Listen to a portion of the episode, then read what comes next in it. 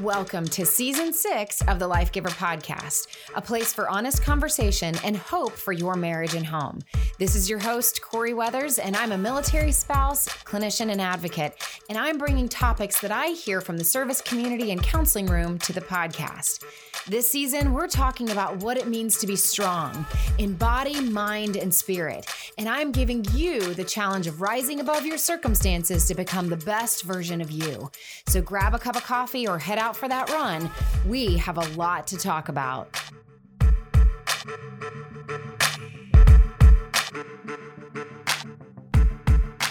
Welcome to the Life Giver podcast. This is your host, Corie Weathers, and I wanted to join you guys just by myself um, for this episode and address one of our next big questions as we're doing this series, this Afghanistan series. Um, I really wanted to address those of you who might be um, deploying to Afghanistan that are addressing in real time what's going on in Afghanistan, whether you are a spouse sending your service member or whether you're a service member that's been deployed out there. Um, and I think that those of you who are listening that maybe aren't deployed, um, I think this can also still be a healthy conversation for how do we um, address trauma in our relationships? How do we address talking about that kind of trauma and addressing um, how do we connect when we are asked to do really tough things? And and what's going on with Afghanistan is a, is an amazing example of um, when we are called to do very difficult things, whether it's um, a mission with the military or even our first responders who are asked to respond and be on the front lines on any given day, on any given situation. And so um, I was asked recently to address like how how do we um, handle what's going on in Afghanistan um, and process that. And so, if we're going to do this series, this Afghanistan special edition series on answering the toughest questions, I think the question that this episode, if you will, needs to address it is how do I um, how do I go out and do this mission that's asking me to expose myself to human suffering in real time, watching um, babies be trampled, women be trampled, watching um, families hand over their children. Like there's all kinds of stories that are, are coming out that we talked about in the last episode where um, we inter- I interviewed my dad, where he talked about you know what it was like to be in the Air Force and evacuate Vietnamese um, citizens out of Saigon, and talking about um, what it feels like to feel like I wish I could have taken more, right? Like, why do we have to wait for people to be processed in order to evacuate them? And so there's all this kind of um, survivor's guilt and there is real trauma happening in real time. And so I wanted to kind of take some time in this episode to address that question like, what do I do? How do I process this that I'm seeing really the worst of humanity and not just the worst of humanity from an evil perspective like this is not addressing terrorists you know we might be used to going out on the front lines and addressing um, terrorists and people actually doing the evil things but here we are having to expose ourselves and address human suffering um, when they're innocent bystanders or when it's collateral damage not only collateral damage physically but collateral damage to their hearts and souls and who, how do i handle that um, and try to come home as a whole person? And I think that's a very valid question that we have to talk about. So, um, so if you are just now tuning into this this series, this special edition series that I'm doing right now, um, very quickly, I'm also going to have on my, on the Life Giver website. It's life-giver.org. Um, there is going to be a place to house all of the episodes from this series, all of the content from this series in one place. So you'll be able to have, and by the time this goes out, that should be available to you where you can listen to Krista's episode on from a gold star perspective. Um, if anybody can give us um, the answer to the question, is this worth it? I think a gold star who has lost her husband in this war on terror in Afghanistan and then went on to remarry and to find joy in her life, but also how it's reopening grief for her. You know, hopefully that that conversation is not meant to invite um, pain into your life. Is, I think if you have listened to that episode, you have heard she's actually giving you permission to not only grieve this experience in a new way, but also if she can find worth in this whole thing, I know you can too. And it will give you kind of what you need in order to process the pain of loss. If you've known, um, service members that you've lost in Afghanistan? I know our family has, and it's a very difficult question to ask ourselves. How do I process the fact that I lost somebody that I deeply cared about to a war that um, feels, at least it feels like, all of our effort is kind of being erased as the um, Taliban is taking back over that country. And so please go back and listen to that episode. And then, as I mentioned before, interviewing my dad with answering that question of is this our next Vietnam, and how do how do we learn from mentors and our elders who are able to speak that wisdom with, with decades forward? What would they now say to us, right? And I think that's important because it brings meaning to their own experience, meaning to their own pain, if you will, or their own um, experiences of Vietnam to be able to pass that meaning and pass that wisdom to us to be able to say, here's what I wish that I knew. Here's what it felt like back then. So I'm normalizing your feelings and all of this, but here's what's to come. You know, he, hearing my dad say, you know, at the end of the day, go home and love your family and do well with what's right in front of you, that you may not be able to end all of the nation's wars. You may not be able to bring closure to all the things that you want to bring closure to but really being able to hear that wisdom and permission for you to do the best that you have with what's right in front of you is incredible wisdom. I hope you'll go back and listen to that episode as well. And so today I wanted to tackle um, if you are in the middle of it, if you're in the thick of it. And so I think this definitely addresses those who are experiencing trauma, first responders that are experiencing trauma. How do I connect with my spouse and keep my marriage strong and um, and process real time trauma? So we're going to talk about that. Also coming up before I dive into that, um, I have an interview that I'm doing tomorrow. Um, so it will come out this week where um, I'm actually interviewing a good friend. Her name is Beena Patel. She's been on the podcast in you know several seasons back, but she actually addressed the topic of bullying back then but she is an expert on understanding um, what a lot of the Islamic women, the Afghani women, the Muslim Muslim women, what they go through, the pressures that they live in, um, and what their world is like. She's done a lot of research on that, and I really am invi- inviting her in not for a political reason to tell us what we should or shouldn't think. I want her to really educate us so that we can answer that question of, you know, how do I feel about us withdrawing from Afghanistan and leaving the women and the children behind and the families behind? And what about them? And what's next for them? And being able to answer some of those tough questions. So, Beena is going to be um, coming up behind this episode to address that question. So, I hope you'll stay tuned for that and be on the lookout for that. I hope to put that out this week.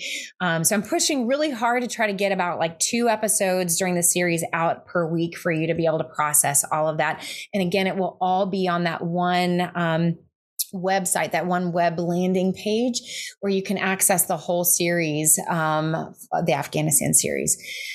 So let's jump in. Let's dive into this big question. Um, for those of you who are actively responding and being deployed out to Afghanistan to respond to this crisis, to deal with the evacuation, to deal with um, the family members who are really struggling with something very challenging right now.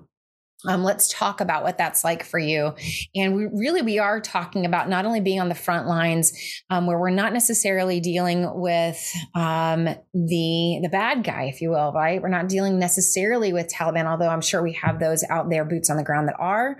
Um, this is more about responding to a humanitarian crisis and what that can do to your heart and your soul. And you have every reason to be concerned, um, whether it's concern for your spouse or concern for yourself on the kind of soul injury that can come from that of seeing um, a humanitarian crisis. And so it reminds me. Um, there's an amazing couple that's here in Texas that I've had the honor to work with. I'm not going to give names, you know, but after going through, even in Texas, when we had the Texas ice storms, um, Dallas especially went through a horrific um, week or two in dealing with the ice and the snow when um, Texans lost power.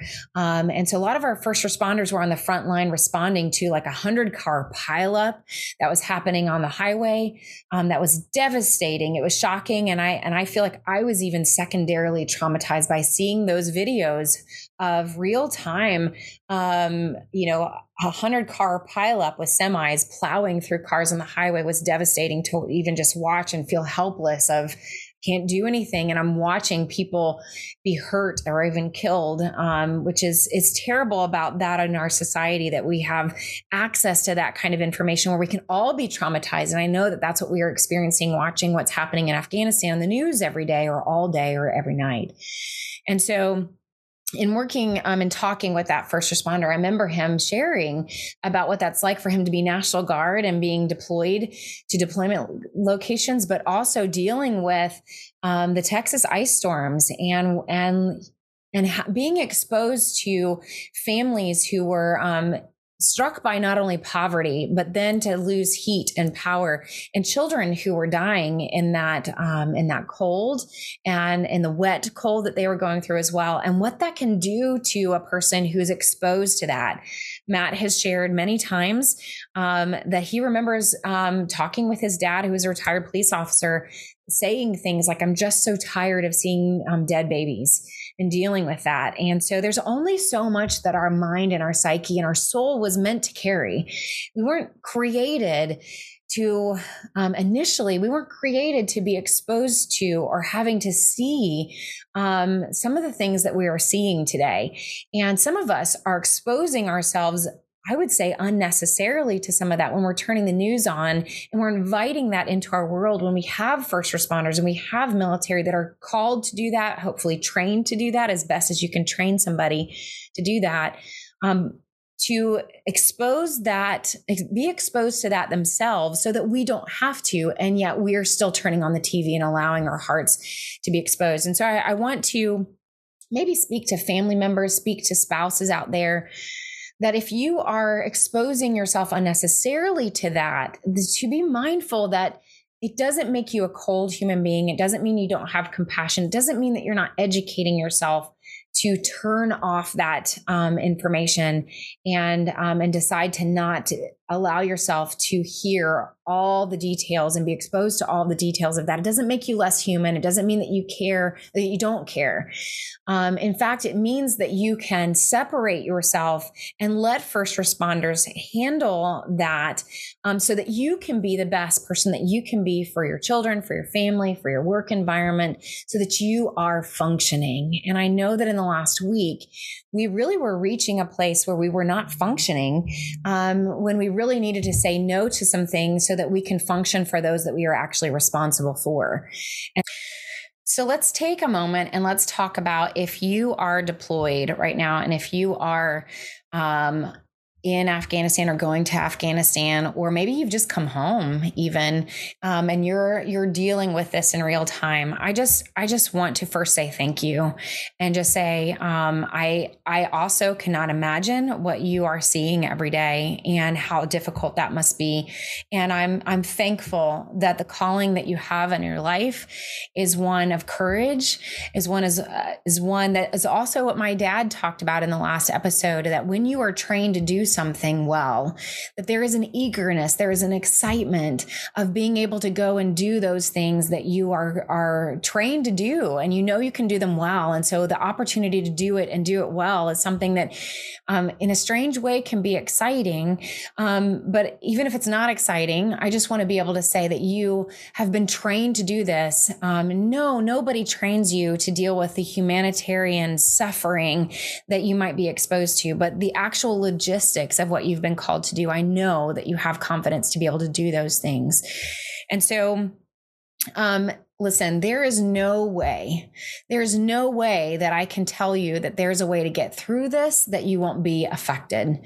Um, you would be a sociopath. And I know that there's a lot of um, debate out there on whether or not um, there are some of our troops that could be sociopaths. And I just want to clear that up as well that like less than 1% of the population um, is sociopaths. And even though our military makes up 1% of the population, that doesn't mean we all are it, right?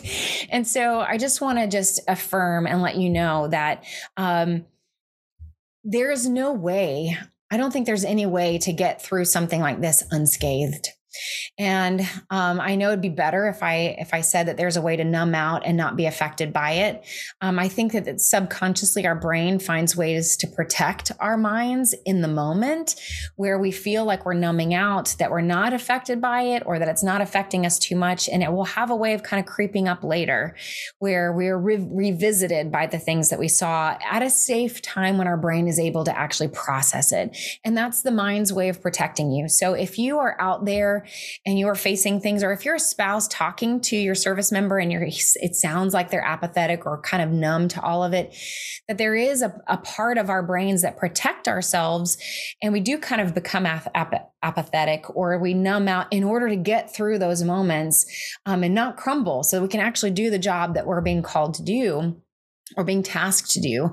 And so that doesn't make you inhuman. It doesn't make you um, cold. It doesn't make you a robot. It doesn't make you um, less than human or without a heart or without compassion.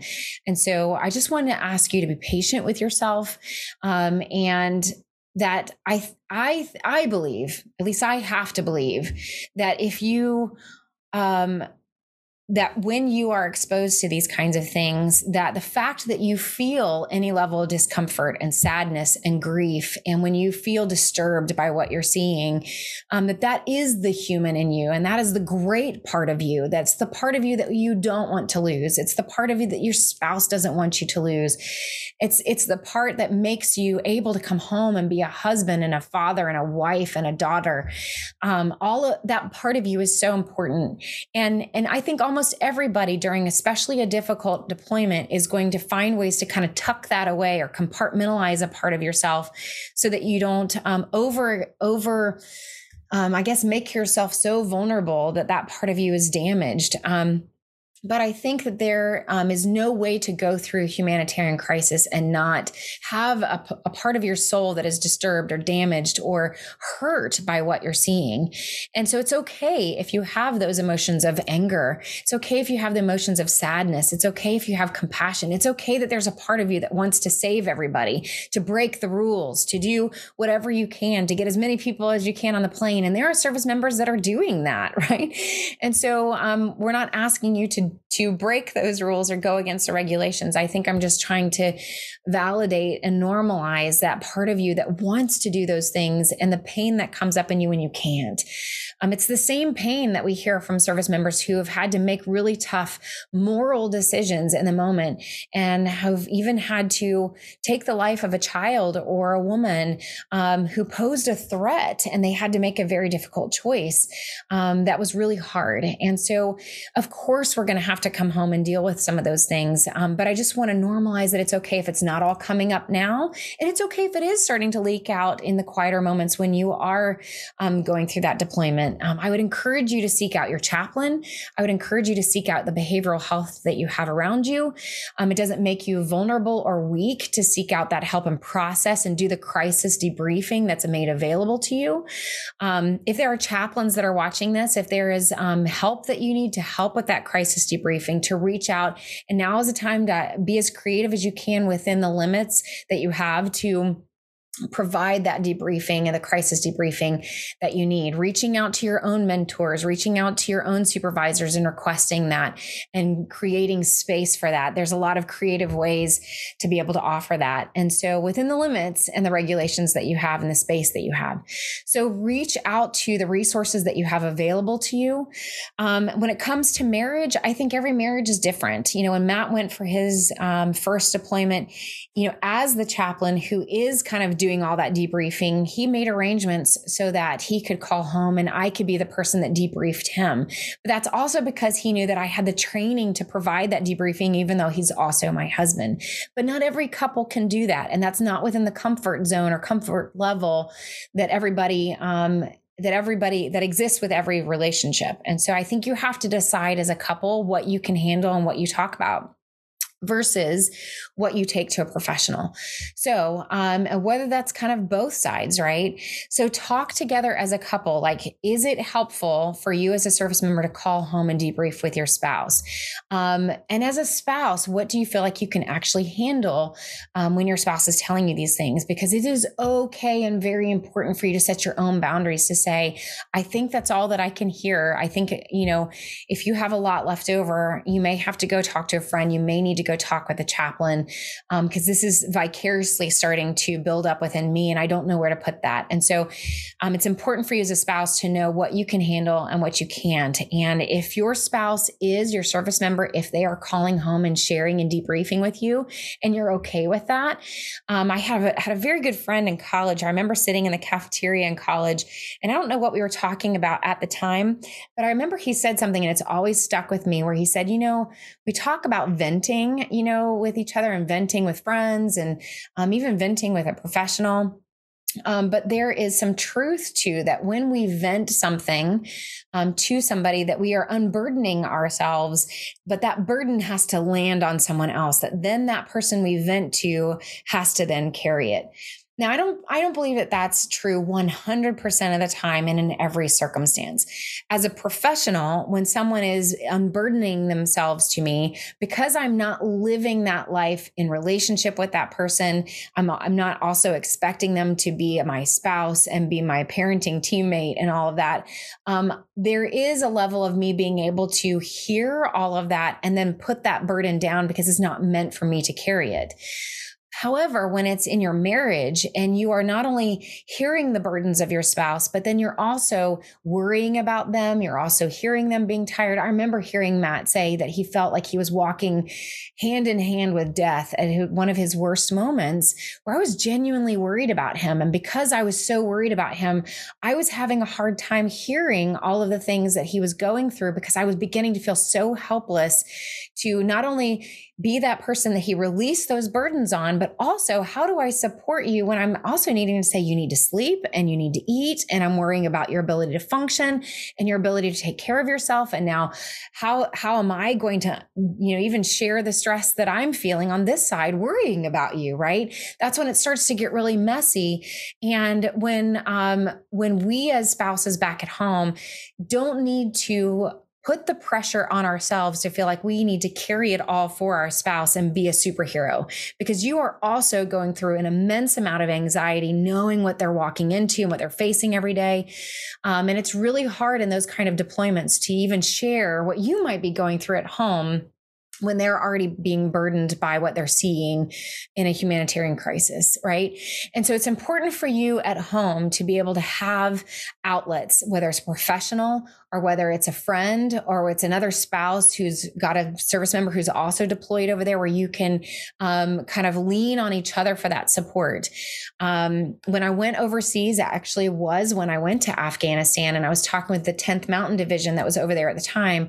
And I remember the, the service member that was talking with me and sharing with me what he wanted um, family members to know. I remember him telling me, and this is in my book, Sacred Spaces, where we talked about what does it mean to unburden ourselves or share the difficulties of deployment back and forth with each other in a marriage? And I remember him sharing with me that his first wife, they were divorced. She actually, I hate to say it, well, let me say this first um, his first wife, um, he would try to call home and share all the all the difficulty and the things he was going through, and she was also sharing all the negativity and the difficulty of what she was going through. And he said the biggest regret that he had was that they they shouldn't have been 100% of all that for each other. Like there should have been something in reserve that he only shared with his battle buddy and that she also needed a battle buddy at home and and that he um, looking back she should have been able to take a majority of that to somebody who understood at home and just the very little bit of if she could have come to those conversations and said, I'm having a very difficult time um, today, or I had a really bad day today, but I went and I talked to a friend and I know the support that I have and I know what I'm going to do to take care of myself. And so I want to let you know that I had a bad day, but that I also am leaning on the resources and support that I have. He said what a difference that would have made in their marriage had they leaned on the resources that they had and not brought all of that 100% to each other only, right? Um, his spouse really was struggling with a lot of things, including some mental illness, and she ended up taking her life actually. And I don't think that that was necessarily directly correlated with that deployment, but he, what he was trying to tell me was that um, he was remarried and that during this current deployment at the time, um, that they were doing it the right way, that he learned from that. And now in his current relationship, um, they were able to lean on those resources and it made all the difference. And so, as tragic as that story is, I think it's important for us to be able to learn from that. And so, while it is very helpful and important and it helps with your connection in your marriage to share what you're actively going through, we need to be careful to not feel like we need to be 100% the main resource for our spouse because there is that element of we both have something that we're going through.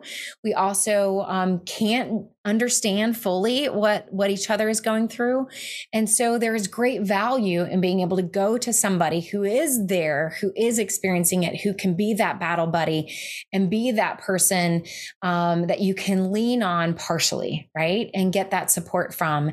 And that can um, be good for the whole marriage. And so knowing when to say yes i can handle it all tonight versus Hey, it's been a really rough day. How are you doing? Are you reaching out to friends? Are you getting the support that you need? Are you going to see your chaplain? How are, are you journaling?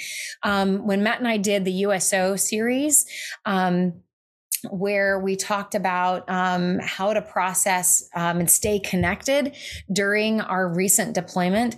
One of the things that we tried is that we shared the day one app as a journaling app. And he was, you know, while I was sleeping, he was journaling to me, and I'd wake up to a new journal from him on how his day had been. And, um, and then while he was sleeping, I would do the same thing. And what the journaling did is that it wasn't necessarily just a dumping of, of all the bad stuff and a venting session. In fact, there's some great value in having a separate journal where you kind of dump all the negativity, that first draft of all the most um, difficult emotions into that first draft, and then write to your spouse of here's what's going on, but here is what I'm learning from it, or here's where I'm going to go with that, um, is very valuable and helpful. And so that journaling back and forth helped us really stay connected, but even more so, it helped us process what we were going through each day and also empowered us to kind of not necessarily have a solution, but it gave us the ability to kind of think through now what will I do with that so that I'm not just dumping everything and expecting you to be my 100% hope, you know, encouragement, support, direction. Um, or there's lots of room for misunderstandings, right? Like I'm going to dump all of this and I don't need you to fix anything. I just need you to absorb it all. That's a lot to ask, especially when we're in the midst of crisis that we have no control of, right? So, um, I just want to give you guys permission to definitely um, know that it's okay to be impacted by what you're being asked to do. Um, that it's understandable that you would feel helpless. That it's um, it's understandable that you would have that kind of survivor's guilt of of why am I going to get to go home to my family, but I'm leaving these other families who are dispersed, that are suffering, that are um, that are having to make some very difficult choices, just trying to be rescued. And can I also say say part of this is also processing anger right? The anger that um let's just call it out for what it is right? Like there there's definite anger of of why it had to unfold the way that it did and whether we want to call that um, anger towards the government towards the president towards the military for the way that we drew down um, for leadership. That's what i'm seeing from a lot of you is there's a lot of anger towards leadership and that leadership can mean a lot of different different things but when you are faced with a humanitarian crisis like that that you are actively the face of right? And you are in the midst of it going this all could have been avoided if fill in the blank right there's understandable anger there that um, that I, I definitely don't want to squash because I think there's truth in it, right? Like that's the hard truth of um, the truth is this wouldn't be like this if we would have made other choices and that's true. That is true and that is valid and and to say i shouldn't be angry about it because i just need to be non-political or just you know focus on the mission or whatever it's understandable for you to have feelings ab- about the way that this unfolded. I think that my encouragement to you both sides to the both the family member to the spouse but also to the service member. My encouragement to you is in your anger do not sin okay? I know that's a faith-based phrase but in your anger don't cause destruction right? We all need to even when we are at our lowest even we are at our most tired there's always the opportunity to filter what um what those feelings and how they manifest within us how that comes out, right? And so it's okay for you to be angry about all of this. It's okay for you to be angry as a spouse that your service member had to leave and go clean up this mess, right? Or to respond to it, or to be, it's okay for you to be angry that they're having to be exposed to something that if they just would have done fill in the blank, if leadership would have done such and such, that, you know, our family wouldn't be going through this and my spouse wouldn't be affected by it. All of those feelings are normal, right? But we still have to adult. We still have to filter. We have the choice on what we will do with that anger. We have a choice on what we will do with our compassion. We have a choice on what we will do with our sadness. Um, and so, if we can do our best to not um, allow it to come out in destructive ways, um, that's where we want to channel like our, our energy right now, right? How do I filter that, right? So, that might look like journaling, right? Um, the great thing about journaling and kind of having a first draft journal that nobody sees is you can put pen to paper all the frustration and all the things you wish you could do, right? Um, but that doesn't necessarily have to be seen by anybody. You can burn it. You can own that those are your feelings and understand that that's a understandable response for you to have. Um, we need to be careful to not un- unleash that anger in destructive ways towards the safest people in our life. And usually that's our spouse. Usually it's with a family member. Sometimes it's even with a battle buddy that is safe and we just unleash it towards them.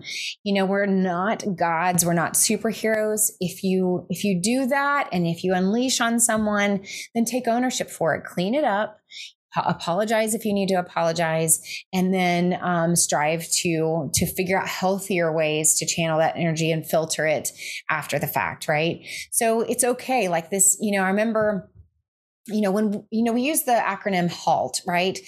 Whenever we are hungry angry lonely or tired we're never going to make the best decisions. We're not going to be at our best. We're not going to be at 100%. We're not going to be functioning at full capacity. So it's it's a insanely good window of opportunity that we're going to unleash our anger in inappropriate ways, that we're going to take something too far.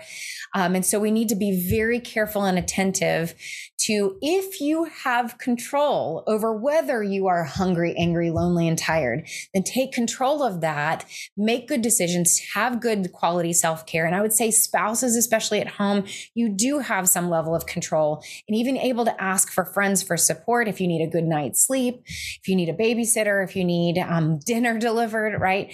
Um, to be able to make those wise decisions to make sure that you are taking good care of yourself so that you can filter yourself and adult well right? So that you are not causing destruction out of your being hungry, angry, lonely, and tired, right? And I would say out of the the two people in the marriage, the service member that's on the other side has a much better chance of being hungry, angry, lonely, or tired without their ability to control the circumstances that they're in to alleviate it, right?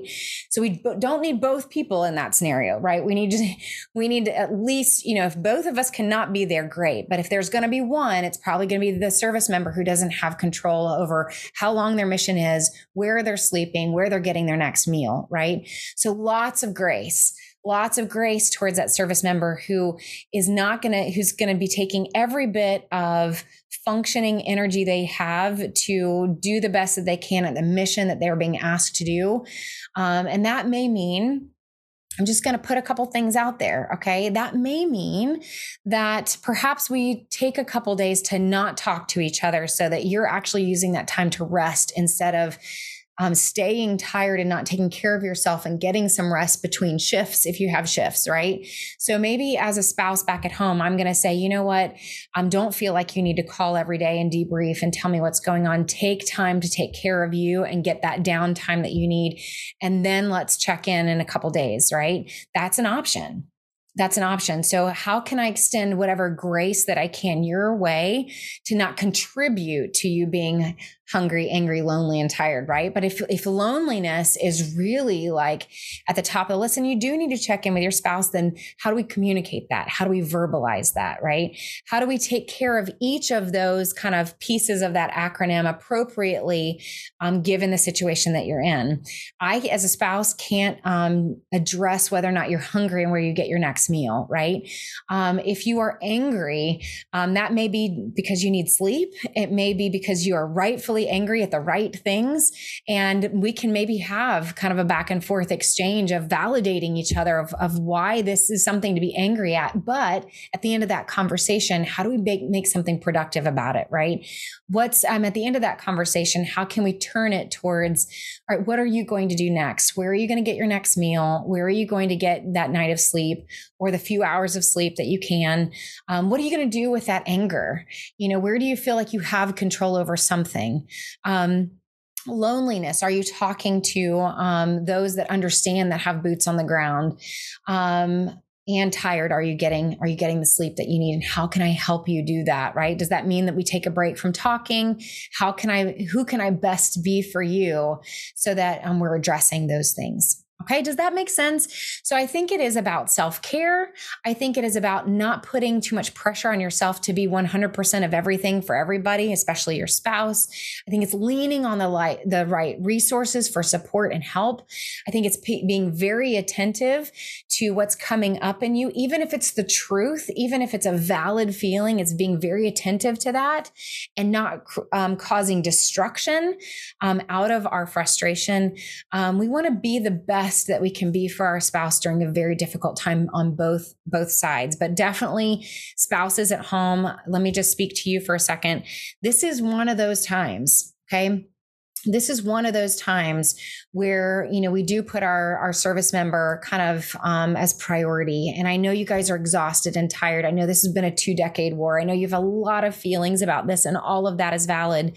And i know you don't need me to say this to you right? Um, but in marriage marriage I, I see is often seasonal right? We ebb and flow in our growth um, even in our marriage even when there's not deployments happening right like you may grow in one area and then your spouse then grows because they see you growing. And then we kind of like motivate each other to grow. Very rarely are we growing at the same time, at the same pace together.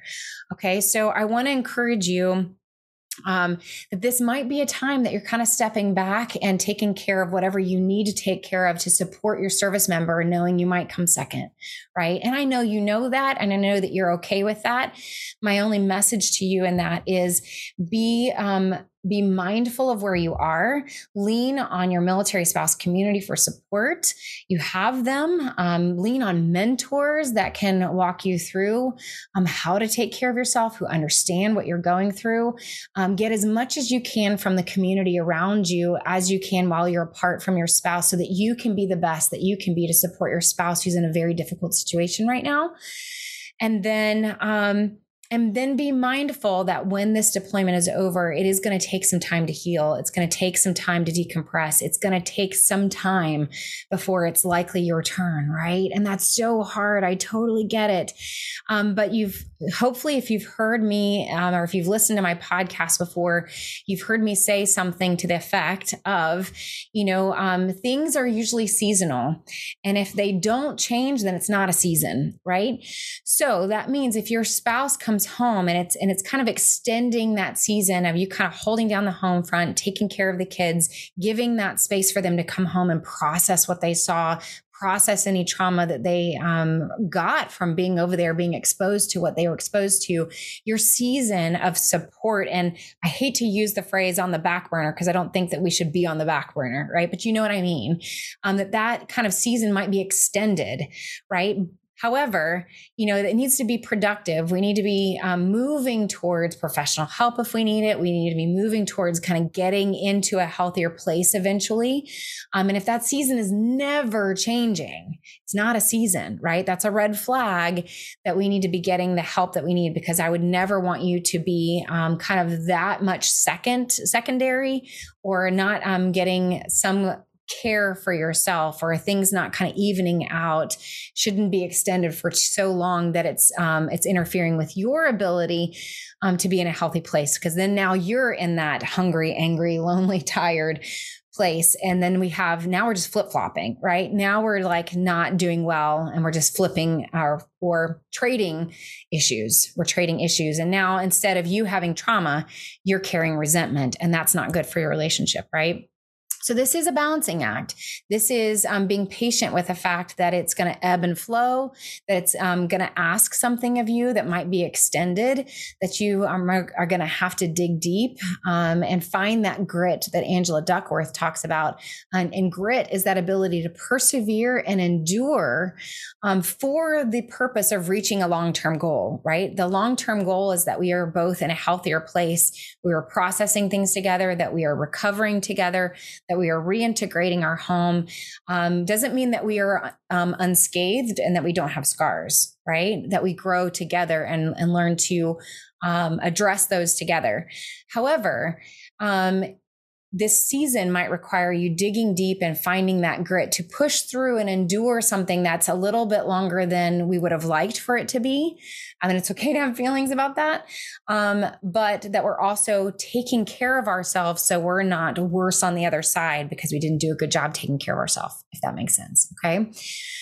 So, um, I think um, I think the only thing left that I have to kind of address on this topic um, is is, and I would highly encourage you, and I don't mean this as like a shameless plug. I mean this is I wrote Sacred Spaces to be a resource for such a time as this. Okay. Um, I wrote Sacred Spaces in reflection of my husband's deployment to Afghanistan during a very difficult, very traumatic deployment to Afghanistan, and what I wish I would have known on the other side of that, right? All the lessons learned of what I wish I would have known. So, Sacred Spaces, it's like a perfect time for you to do book studies together with other spouses or with other couples, even. I wrote it so that both the service member and the spouse could understand each other's experiences.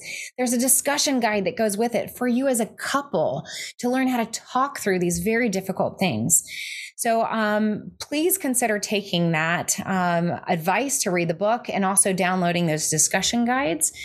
Um, but I will say that when Matt came back, um, there was a lot of kind of just reintegration that needed to happen where he needed to decompress. He needed to take the time to get his body and his mind and his soul and his spirit back to a healthier place. And it took a while. And it, and it meant that I needed to be in that place of serving. But I just want to say that is the honor of marriage. That is the joy of marriage that we get to take turns taking care of each other. Um, none of us would wish this on our life, right? Wish difficulty, wish trauma um, on our life. But this is what it means to be human in a human world where there is evil and there's war and there is pain and there is destruction. Um, not that we're supposed to swim in it and build a house there. It just means that when we are exposed to that, we get to serve one another and create meaning out of that. Um, but that all of that, all of that should be pointed to a place where we find ways to bring meaning and purpose in a good way to serve other people, to inspire other people, to serve just one person out of that, that that's the joy of connection. That's the joy that comes out of pain and suffering. Not that we just stay stuck in the past and remember all of the hurt and the loss. There's ways to give back. There's ways to, um, empower other people. There's ways to get involved. There's lots of nonprofits right now that are helping um, the families of Afghanistan. There's ways to get involved even from a distance, even if you are the spouse or family at home that feels helpless. So, the goal overall is to bring the best out of your marriage. And some and oftentimes the best of your marriage is created out of times of difficulty when we have to dig deep and choose to be the best of what humanity can offer. That is the only way to heal from being exposed to the worst of what humanity can do to each other is for us to choose to be the best example of what humanity can be to each other, to our spouse, and to those that we serve around us. Okay. Um, and then we rest from that as soon as we're able to. So I hope that this was helpful. I hope that um, it gives you at least um, a starting point on having the conversations that you might need to have. Um, it's definitely applicable to if you're a first responder family or if you are um, going through a tough deployment right now or you just have come out of one. Um, these are all things that I think that we can apply across the board and hopefully inspire inspiring all of us to be better humans to each other. That's definitely the thing I'm walking away from watching Afghanistan unfold is who can I be each day to model the best of what I'm capable of um, of offering to you and to my family. And to go back to what my dad said in that last um, episode, um, at the end of the day, it's your family and your friends that you're going to circle with. You know, at the end of your life, that's who you want surrounding you, and those are where we want to invest um, the first of our energy when we have the opportunity to come home and do so. Okay, so I care about you guys. I hope the series is helping you so far. Thank you for listening. Thank you for sharing. Thank you for um, being people that want to do the right thing for the right reason um, and who live a life of service to other people, especially to the oppressed, especially to those who need it the most. Um, I understand how helpless of a feeling that is, but just know what you can do in one person's life is worth it. Okay. Thanks, guys. And I will see you next time. Bye bye. Thank you for listening to the Life Giver podcast. If you're enjoying these episodes, please share the podcast with other service couples that may benefit from the show. If you'd like more information about me or Life Giver, head on over to CorieWeathers.com or life-giver.org.